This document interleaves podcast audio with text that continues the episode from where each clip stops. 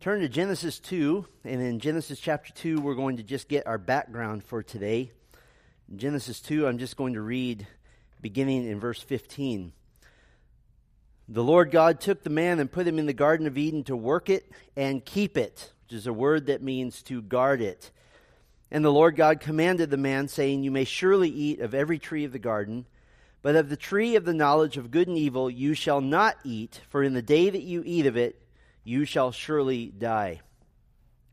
Today, I have one basic lesson for us, and that is that if you give a little ground, if you compromise a little, then later on you'll have gigantic battles to fight. Instead of setting a firm boundary now, now you're fighting an all out war.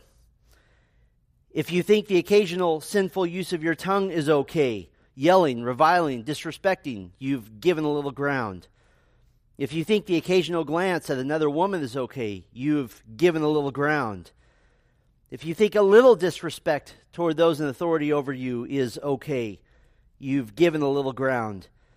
And if you think that just a little compromise theologically in the church is okay, you have given a little ground. And later you'll find that you have given away your integrity. Now, this is one of the maneuvers of Satan, the evil one, to tempt you to give just a little so that later he can take a lot. And history has provided for us a truly amazing illustration of this exact phenomenon. In 1933, Adolf Hitler became Chancellor of Germany. And essentially, after World War I, Germany was completely disarmed, but slowly Hitler began taking small steps forward he began rearming Germany in 1935. He made excuses to Britain and France who expressed their concern, but they eventually acquiesced and said, not a big deal, just an innocent move. The next year, in 1936, the Rhineland was remilitarized. March of 1938, Austria was quietly annexed by Germany, a little ground. In September of 1938, at the Munich conference, the Czech border regions were incorporated into Germany after Britain and France pressured not Germany, but Czechoslovakia to do so, and they said, We'll help keep the peace. Six months later, Germany dismantled Czechoslovakia as a nation. Realizing their mistake, finally, Britain and France then guaranteed that Poland would remain intact and independent. But what they didn't know in the meantime Hitler had negotiated secretly a non aggression pact with the Soviet Union in August of 1939, an agreement that said that Poland will be divided evenly between the Soviets and the Germans. And just weeks later, Hitler and his Nazi propaganda machine claimed that Poland had actually been planning an invasion with Britain and France into Germany, and the ethnic Germans in Poland were now being persecuted. And just to make this point very clear, Hitler's personal army, the dreaded Schutzstaffel, the SS for short, staged a phony attack from Poland into Germany, and they did it on a German radio station transmitting this live. Thus, on September 1st, 1939, widely known as the official beginning of World War II, Hitler invaded Poland supposedly in retaliation. Give a little ground, give a little ground, give a little ground. What happened as a result? Well, how about just to Britain and France? As a result, 384 British soldiers lost their lives. 70,000 British civilians lost their lives. 600,000 Frenchmen lost their lives. 6 million Jews lost their lives. And at the time, 3% of the world's population, between 70 and 85 million people, lost their lives. Considered the most devastating single event in human history. And how did it start? Seemingly innocent moves, behind the scenes trickery with devastating results. But despite the horrific consequences of Hitler's trickery, he was certainly directed by the master of trickery, and that is Satan. And Satan's very first trick resulted in something infinitely worse, and that is every single death in all of human history. Today, somewhere in the vicinity of 160,000 people die every single day. Just for the sake of comparison, as of this morning, about 955,000 people have died who have coronavirus or had coronavirus. That seems like a lot. That's less than six days of normal death on planet Earth. Can you wrap your mind around the fact that every minute 111 people die somewhere on earth? What does that sound like? Death, death, death, death, die, die, die, die. That's how fast people are dying. All because of one trick. It all began with a conversation.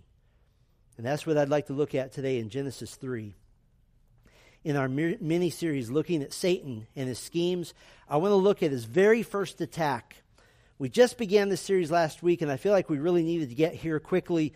This is the most devastating attack. It's an attack on all of humanity. And as I said last week, while we want to worship Christ and we want to proclaim the joys of the kingdom of Christ and focus our hearts heavenward, we're also compelled to know our enemy. We're compelled to understand the schemes of the evil one. And so we're looking at this little series, Satan and his schemes.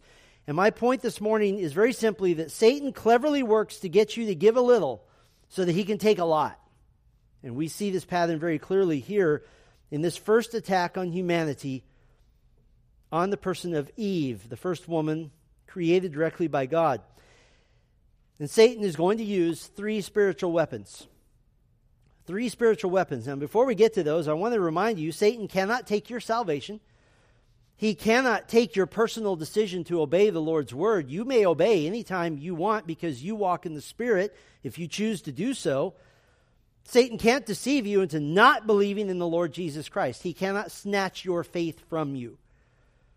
But Satan does attack Christians. If he didn't, why do we have Ephesians 6 that I read earlier?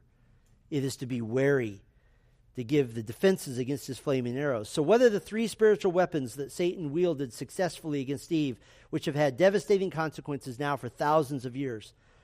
We'll keep these very simple. Satan's first weapon, surprise. Surprise. Verse 1 Now the serpent was more crafty than any other beast of the field that the Lord God had made. He's crafty. It's not necessarily a negative word, it just means he's cunning, he's clever. It means he's using his intelligence. He came as a serpent to Eve and he surprised her. And I want to spend a few minutes on this. He surprised her in three ways. The first surprise was division. He surprised her with division. He divided so as to conquer. He didn't talk to Adam and Eve as a married couple. He singled her out. He spoke directly to her. It wasn't a three way conversation, nor did he warn her. He didn't say, hey, put this on your calendar. I'll be trying to destroy all of humanity for all time uh, in the next couple of weeks, so just be ready for that. We're not told why Satan singled out Eve, but it is reasonable to assume that Eve was his target of choice for some reason, that that was purposeful. How do we know this? Because he was crafty, he was cunning, he was clever. Some have theorized that since it was Adam who received the word of the Lord directly in Genesis 2, the command to not eat of the tree of the knowledge of good and evil, and that Eve had perhaps only heard it indirectly from her husband, that maybe Satan was going after the one who was weaker spiritually. I'm going to show you in the, in a while that it may actually be the opposite. But we're not told ultimately why Satan went to Eve. We are told this, though he said to the woman, he was aiming at her. Genesis 2:24, just before this, look at this. Therefore a man shall leave his father and his mother and hold fast to his wife and they shall become one flesh, one unit, one person in essence. And what does Satan immediately do? He tries to divide that and he goes to one. He goes after Eve and he makes her face him alone and she's completely unaware that she's under attack. And this is often the starting point for Satan a surprise. And it begins with division. And what happens when you're surprised with division? Well, you, you begin getting quickly into emotion and to poor judgment. For example, in your marriage, the seeds of division can begin as it did with Adam and Eve, with the desire of one pitted against the desires of the other, and now both forgetting that they're one flesh. I, in, in counseling with married couples, generally speaking, symbolically at least, the first thing they do when they sit down is do this. It's to point to the other one. That's not one flesh. In the local church, the seeds of division can begin when the basis for our unity is forgotten. What's the basis of our unity? Some have said that in the local church, sometimes you have to just agree to disagree. That's never seen in the New Testament as a model or a definition of unity. Unity in the body of Christ is exemplified in Ephesians 4:13 until we all attain to the unity of what? The faith. Unity in what we believe. And what causes this unity of the faith? What is the mechanism that God causes by which God causes this in the church? The previous verse, verse 12 of Ephesians 4, the shepherds and the teachers. In fact, many scholars take this Greek form which puts these together the shepherd teacher, the pastor teacher. In other words, being unified under the preaching and teaching of God's word, being equipped, being discipled, being taught. Verse 12, verse 16 says, being equipped, equipped. So, no, unity is not, we will agree to disagree. Unity is found in sound doctrine, which is imparted by the gifts of the shepherds given to the church. Agree to disagree is politics and compromise, not unity. Have you ever seen on the rare occasion when Democrats and Republicans agree on a piece of legislation and a few representatives from both parties stand outside the Capitol steps, stand together, and they look all happy and they're locked arms and they have a big press conference and act like they've been behind closed doors just weeping with the unity that they're enjoying together? Of course not. They walk off there and they tell each other to go jump in the lake once they get off the camera. That's not unity, that's politics. Unity is based in doctrine, and therefore true unity is heartfelt, it's internal. It's not merely an outward appearance of agreement, it's an inward burning passion of oneness together. That's unity. And so we would say, beware of the surprise of division. There's a second surprise that Satan uses disorientation. Disorientation. Satan used novelty, he used catching Eve off balance. She didn't have time to recognize this trickery for what it was. And obviously, Eve was not in sin at the moment that Satan came to her. The sin would happen when she gave in, but it does show that she wasn't spiritually aware of the danger. She didn't know what was going on. You all recall that a few months ago, when our governor issued a no sing order because singing potentially would spread coronavirus, I know for me, that was disorienting. It was shocking. It was mind numbing. We'd never dealt with that before, and especially in light of the fact that there was no, no rioting in large groups order to go, to go along with it. And the order was issued at the very end of the week, right before Sunday. We've always desired to do our very best to obey the government, but now a new line was crossed, a line which dictated how followers of Jesus Christ were to worship him. It was a double bind, it was a paradox. That, of course, we don't want to get anyone sick. Who would want to do that? And yet, never in Scripture does a human authority have the right to command a limitation on the worship of God. Never. And so it was disorienting. Satan surprises with division, with disorientation. One more way he surprises, and that is with doubt. With doubt. Satan questioned the Word of God in seemingly innocent fashion. The question seems like Satan is just trying to get information. Did God actually say, You shall not eat of any tree in the garden? There's a little word in Hebrew at the beginning of Satan's question, which doesn't actually translate exactly into English. The, the English Standard Version uses actually. Did God actually say? But this little word inserts the idea of mocking. It inserts the idea of ridicule. It inserts the idea of sarcasm. So the question is seriously? God really said that? There's disrespect, there's a looking down the nose. And now Satan introduces doubt about God's words, not a direct frontal assault. He doesn't say, don't believe anything God says. That wouldn't have worked necessarily. He just does an ever so slight twisting of the Word of God to place a wedge of uncertainty in Eve's mind. And what was the net result? The net result, listen carefully, Eve began to consider two sources of spiritual authority instead of one. She considered now the Word of God and Satan, and she fell for the trap that they're somehow in competition with each other. Satan planted doubt by misquoting the Word of God. God never said that they could not eat of any of the trees of the garden. He didn't say that. In fact, He created the Garden of Eden for their pure enjoyment and their sustenance. The only prohibition was against eating from the one tree of the garden, the tree of the knowledge of good and evil. And did the placing of doubt work? Yes, it worked like a charm. Verses 2 and 3 And the woman said to the serpent, We may eat of the fruit of the trees in the garden, but God said, You shall not eat of the fruit of the tree that is in the midst of the garden, neither shall you touch it, lest you die. Now, what was God's original command? I read it a moment ago, Genesis 2:16. The Lord God commanded the man, saying, "You may surely eat of every tree of the garden, but of the tree of the knowledge of good and evil you shall not die, for in the day that you eat of it you shall surely die." What happened? Satan planted the seeds of doubt in Eve's mind, doubt in God's word, and then he just sat back. Because then Eve watered and germinated those seeds all on her own you notice that her paraphrase of God's word is inaccurate. Eve said that God said, We may eat of the fruit of the trees in the garden. But God said, You may surely eat of every tree of the garden. In Hebrew, to emphasize this permission to eat, the, the word eat is simply repeated. Uh, we translate it, You may surely eat. In Hebrew, you may eat, eat. What is he saying? It means definitely, Absolutely, positively. God is inviting, God is welcoming. It's the difference between, would you like some food? And come sit at my table, come enjoy the bounty of this feast. And so, what did Eve do? She subtracted from God's word. She subtracted.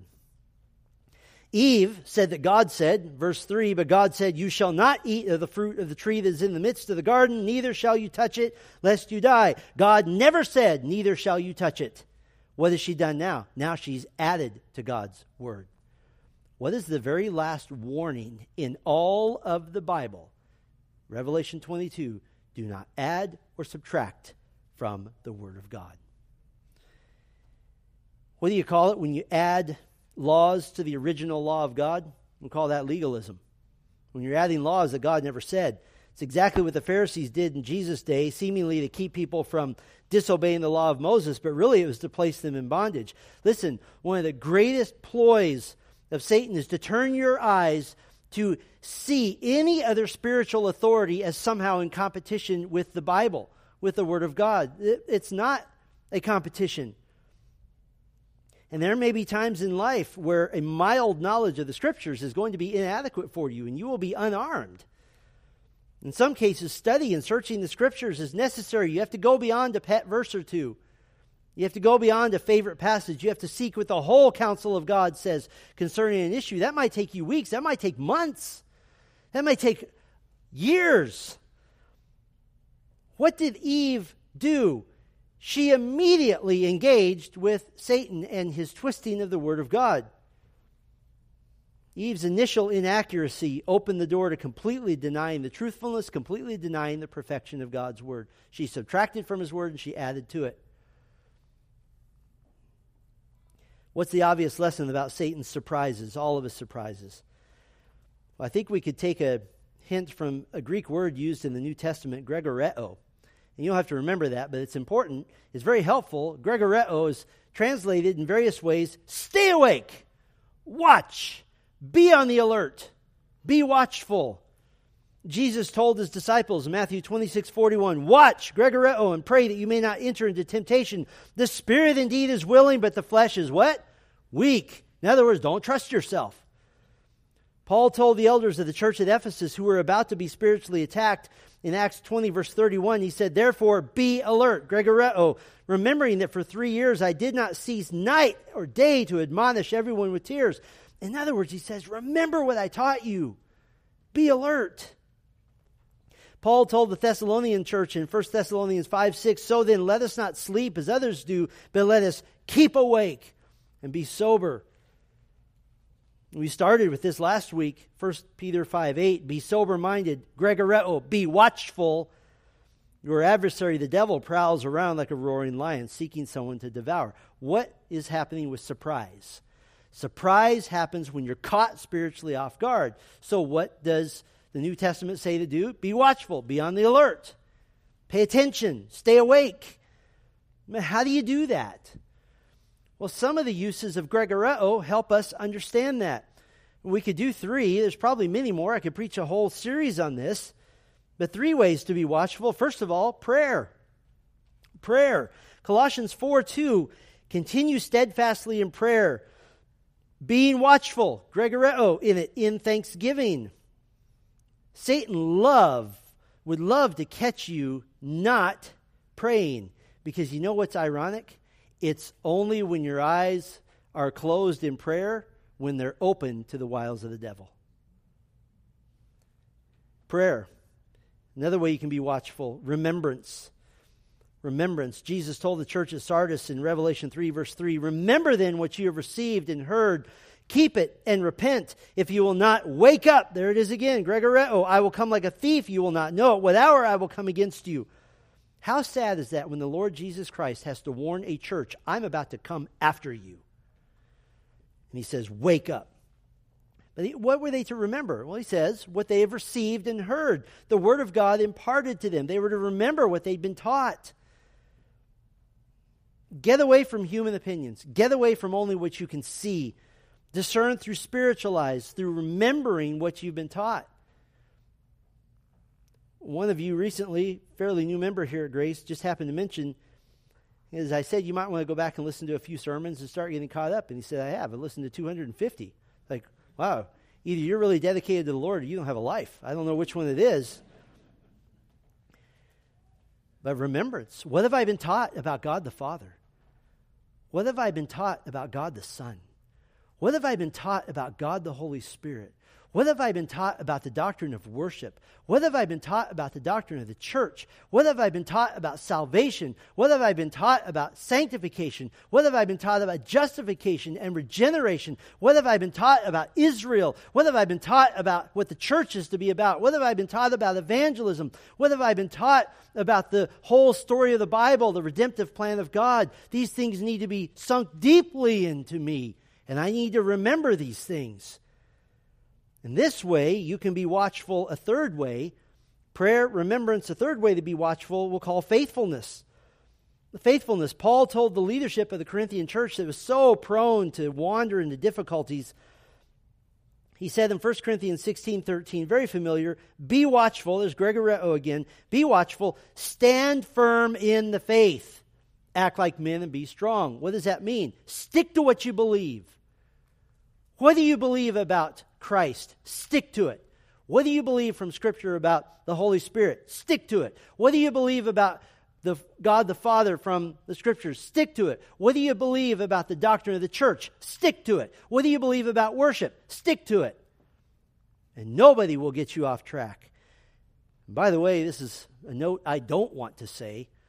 Gregoreo is used 22 times in the New Testament. Be on the alert, be watchful. 11 of them, half, are to the leaders and elders of the church. Half. Beware of surprise. There's a second way cleverly Satan cleverly works to get you to give a little so that he can take a lot. Surprise. Second way is seduction. Seduction, lure, enticement, attraction, coaxing, appeal. And how does he do this? What is at the core of seduction? It is lies. Lies.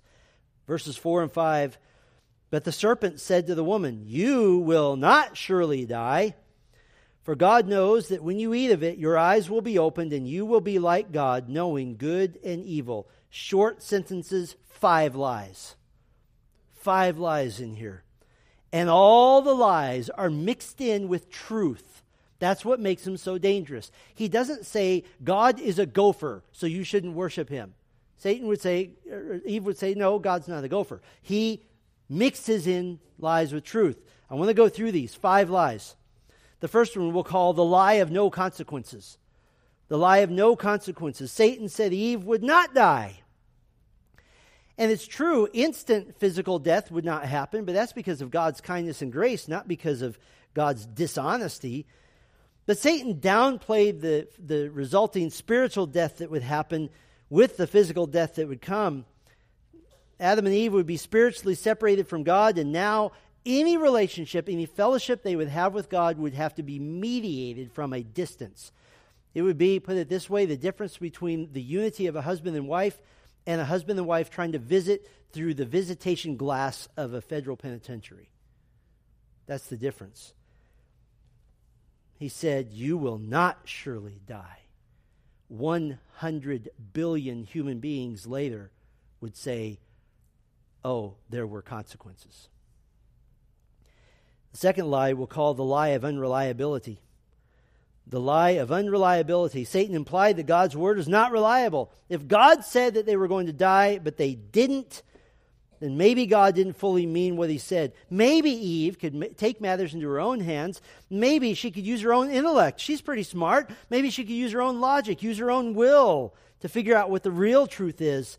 And boy, doubt quickly slips into denial. Very, very quickly.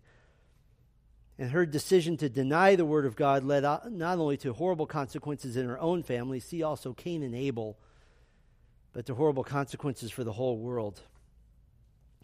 Doubting and denying the word of God has disastrous consequences for not just one person, but for many. Ephesians 6 says that Satan fires these fiery darts or arrows. A fiery arrow is not meant to neutralize one enemy, it's meant to neutralize one enemy and set fire to many around. And so, denying the Word of God has catastrophic consequences. The lie of unreliability. He tells her a third lie. We'll call this one the lie of equality. The lie of equality. Satan said that eating the fruit would open her eyes, making her like God, knowing good and evil. That is entirely true. And yet he left something out. It was a lie of omission. Yes, they would now know good from evil, but they weren't immutable or unchangeable in holiness as God is. And therefore, not only would they know evil, but they would know it experientially and become evil. God cannot sin.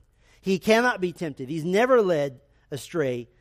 But Eve by eating the fruit of the forbidden tree, did have her eyes open to evil. And the first thing she found out is that it was now her. And she was evil. She was fooled into being evil. Now there's no going back. This isn't a two way door. She goes through that door and it's forever. Her nature was changed because God's promise of spiritual death came true Satan was attempting to make God smaller and more like men, and attempting to make man bigger and believe himself to be more like God. When you defy the Word of God, what are you saying? You're saying, I know better. I know better. And if you say, I know better, what are you saying? I am equal to God. And what was Satan's first sin? You remember from Isaiah 14, verse 14 I will ascend above the heights of the clouds, I will make myself like the Most High. In fact, that concept of making man bigger and God smaller is so important in this text. We're going to come back here in about six weeks and look at that topic alone. Here's another lie, the fourth one the lie of mischaracterizing God. The lie of mischaracterizing God. Verse 5, Satan says, For God knows. What does that imply? that implies that God is trying to keep a secret that he desperately doesn't want you to find out. God was jealously guarding his deity, his glory, to not share it with anyone. I mean, he said himself in Isaiah 48, verse 11, My glory I will not give to another. But Satan's implication is that God guarding his own glory was bad, not good. And here's the lie Satan's telling Eve, Oh, Eve, God isn't protecting you with this rule about the tree, He's protecting Himself. He's guarding Himself. And Satan casts God as a weak, insecure, fake deity who's nothing more than the Wizard of Oz, who's a weak little man behind a curtain projecting some fake image on a wall. How do we mitigate against that, the lie of mischaracterizing God? This is why we need theology proper. This is why you need to know your God. This is why you need the attributes of God. This is why you need to rehearse that God is infinite, that He is self existing, that He is without origin, that He's immutable, He's unchangeable, that He is self sufficient, He's self powered, He's omnipotent, meaning He's all powerful, He's omnisapient, meaning He's all wise, He's omnipresent, meaning He's everywhere present, He's faithful. He's true. He's perfectly good at all times. He's just. He's merciful. He's gracious. He's kind. He's loving, he's wrathful against evil, and he's infinitely glorious and majestic.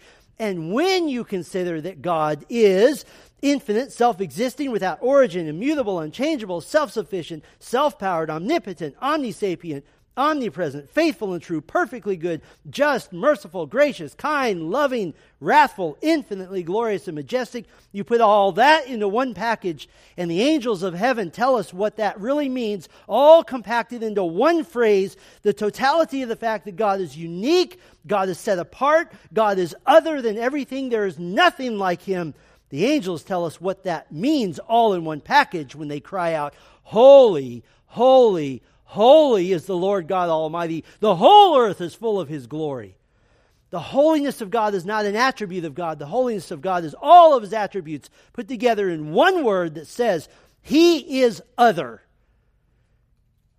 And when Satan said to Eve, Oh, you could be like God, she should have said, You're an idiot.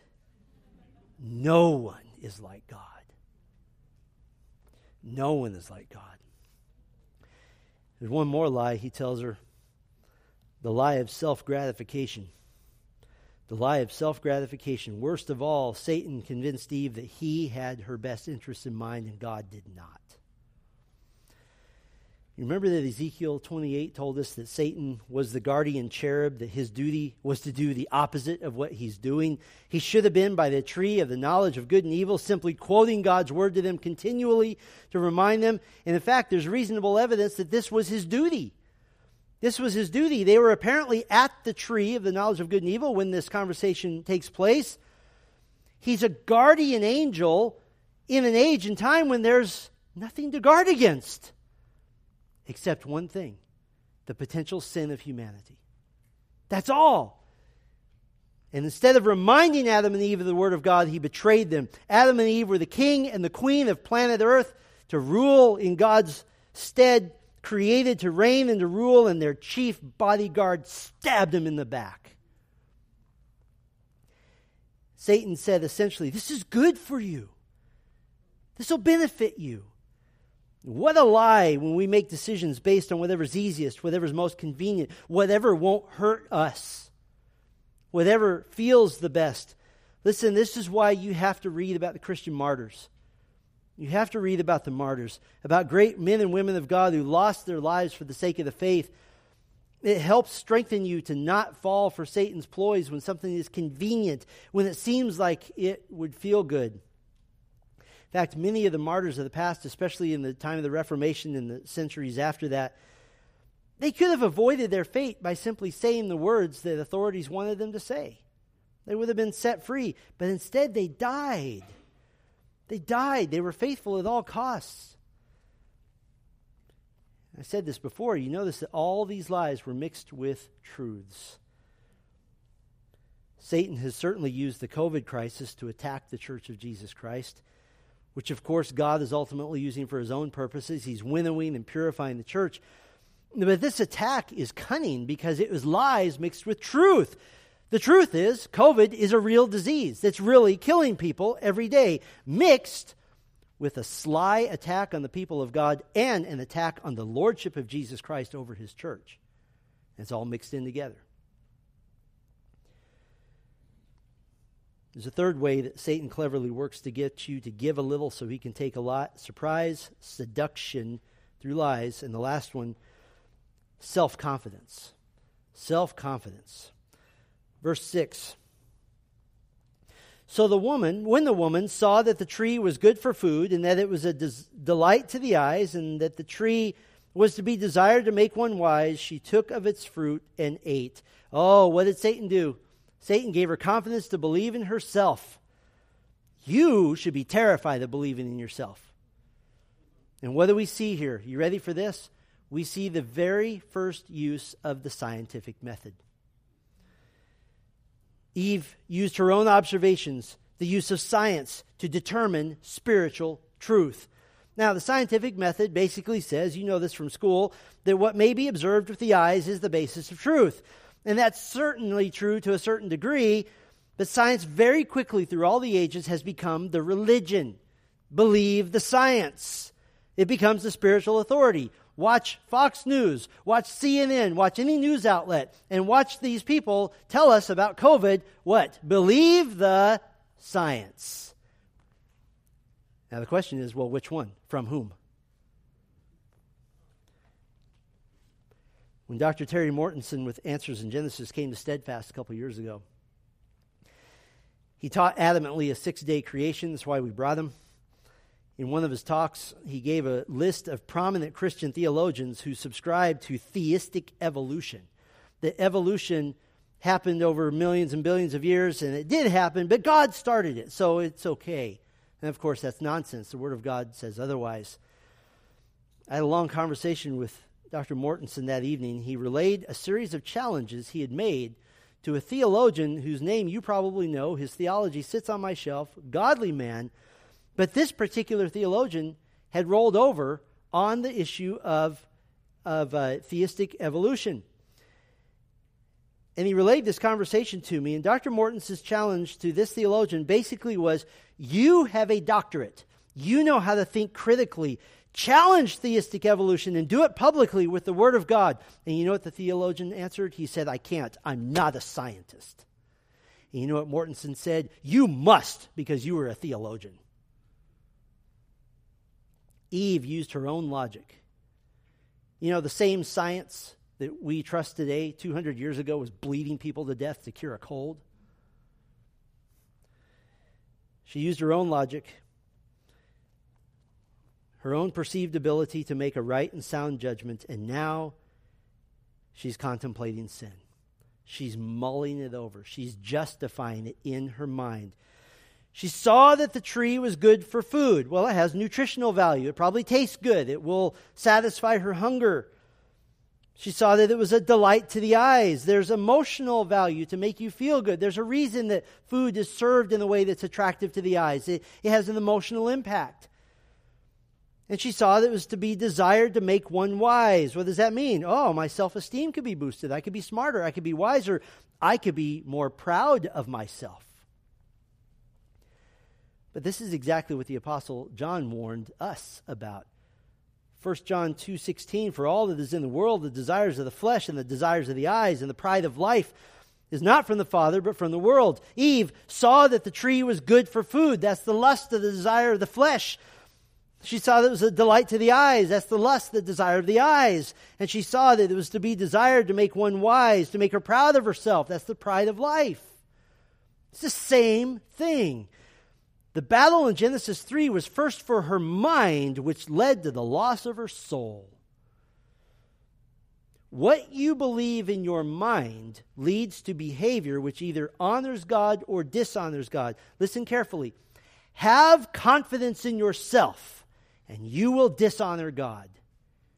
Have confidence in God's word, and you will honor God. Those are your only two choices. And surprise, look who was with Eve the whole time. Verse 6. So when the woman saw that the tree was good for food and that it was a delight to the eyes and the tree was to be desired to make one wise, she took of its fruit and ate, and she also gave some to her husband who was with her, and he ate. Where has he been? What's Adam been up to? He was with her. He's abdicated his leadership. He has not made a stand. He's passively let his wife be in charge. Now, I want you to follow my logic here. This is going to take a little bit of brain power. 1 Timothy 2:14 says Adam was not deceived, but the woman was deceived and became a transgressor. Now, the context of 1 Timothy 2 is a condemnation of the woman for having been deceived. But the fact of the matter still is that the Word of God says Adam was not deceived. What does that mean? Who is God held responsible for all the sin of all the world? Paul said in 1 Corinthians 15 22 that in Adam all die. He said in Romans 5 12 that sin came into the world through one man. God places the blame for sinful humanity not on Eve, but on Adam. And why is that? The woman may have been deceived and tricked, but Adam, as John Calvin wrote, would never have dared oppose God's authority unless he already disbelieved God's word. Why did Satan go to Eve? We could theorize not because she was the easier nut to crack, but because she was the harder. And if Eve goes down, Adam goes with her. Adam was already on the verge of disbelief, according to 1 Timothy 2. He wasn't deceived, he simply disbelieved. And what happened as a result? Verse 7 Then the eyes of both were opened, and they knew that they were naked, and they sewed fig leaves together and made themselves loincloths. Before they'd been naked in the garden and unashamed, Genesis 2, but now giving in to their sensual desires to disobey God it made their physical nakedness now represent their spiritual nakedness before God. And now the guilt and the blaming and the conflict enter in. Verse 8 Then they heard the sound of the Lord God walking in the garden in the cool of the day, meaning in the wind and the storm. And the man and his wife hid themselves from the presence of the Lord God among the trees of the garden. But the Lord God called to the man and said to him, Where are you? And he said, I heard the sound of you in the garden, and I was afraid because I was naked, and I hid myself. He said, Who told you that you were naked? Have you eaten of the tree of which I commanded you not to eat? The man said, The woman whom you gave to be with me, she gave me fruit of the tree, and I ate. Then the Lord God said to the woman, What is this that you have done? The woman said, The serpent deceived me, and I ate. The serpent deceived me, and I ate. Satan cleverly works to get you to give a little so that later he can take a lot. And he does this with surprise, with seduction, and with self confidence. Trust in the Lord with all your heart and lean not on your own understanding. In all your ways, acknowledge him, and he will make your path straight. The lesson we started with was very simply if you give a little ground, if you compromise a little, then later on you'll have gigantic battles to fight. Instead of setting a firm boundary, now you're fighting an all out war. Adam and Eve gave a little ground. But did you notice something? They didn't die immediately. They didn't die physically. In fact, they went on to live almost a thousand years. A fruitful life. Yes, sin had entered in, and their souls are marred with a sin nature which has been passed to every one of us. But God knew who was ultimately the blame. Genesis 3:14, the Lord God said to the serpent, because you have done this, cursed are you above all livestock and above all beasts of the field. On your belly you shall go, and dust you shall eat, and all, all the days of your life. I will put enmity between you and the woman, between your offspring and her offspring. He shall bruise your head, and you shall bruise his heel. The significance of snakes crawling around on their belly now are always a reminder that they are cursed as the representative of Satan. And between the offspring of Satan and the offspring of Eve would be war, battle, enmity. Satan would bruise the heel of the offspring of Eve, and the offspring of Eve would bruise, crush, mortally wound the head of Satan. And here we have, so soon on the heels of the entrance of sin into the world, an immediate first promise of the Savior. In Latin, they call it the first gospel, the first promise of Jesus Christ. But until that Savior would come, verse 21 says, And the Lord God made for Adam and for his wife garments of skin and clothed them. How did he get garments of skin? He killed. Adam and Eve witnessed death for the first time and saw that shed blood mitigates the curse of sin and death. Of course, animal sacrifices are absolutely insufficient. So, the coming offspring of Eve, the Lord Jesus Christ, would have to come to offer himself on the cross as a holy and perfect and once for all sacrifice. And what's the result concerning the curse of sin and of death? The New Testament, and I wish I had more time to, to do this, but the New Testament is a veritable crescendo of the victory over death that we enjoy. Romans 6:23, you're familiar with this. For the wages of sin is death, but the free gift of God is eternal life in Christ Jesus our Lord. Romans 8:2, for the law of the spirit of life has set you free in Christ Jesus from the law of sin and death. 1 Corinthians 15:26, the last enemy to be destroyed is death. 1 Corinthians 15 beginning in verse 54, when the perishable puts on the imperishable and the mortal puts on immortality, then shall come to pass the saying that is written, Death is swallowed up in victory. O death, where is your victory? O death, where is your sting? And how about this one? Hebrews 2, beginning of verse 14. Since therefore the children share in flesh and blood, he himself, that is Christ, likewise partook of the same things, that through death he might destroy the one who has the power of death, that is the devil. And Jesus himself said in Revelation 1 17, In 18, he said, Fear not, I am the first and the last, the living one. I died, and behold, I am alive forevermore, and I have the keys of death. In Revelation 2:11 Jesus himself said he who has an ear let him hear what the spirit says to the churches the one who conquers will not be hurt by the second death in Revelation 20, verse 6, blessed and holy is the one who shares in the first resurrection. Over such the second death has no power, but they will be priests of God and of Christ and will reign with him for a thousand years. And in Revelation 20, verse 14 says, Death and Hades were thrown into the lake of fire. This is the second death, the lake of fire. And then you, precious brothers and sisters, you get one last promise about the victory over death through Christ. In Revelation 21, verse 4, he will wipe away every tear from their eyes, and death shall be no more.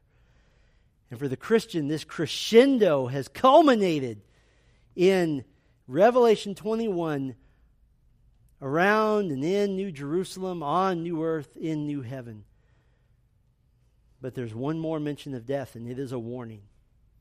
The last mention of death in the Bible is to the unbeliever.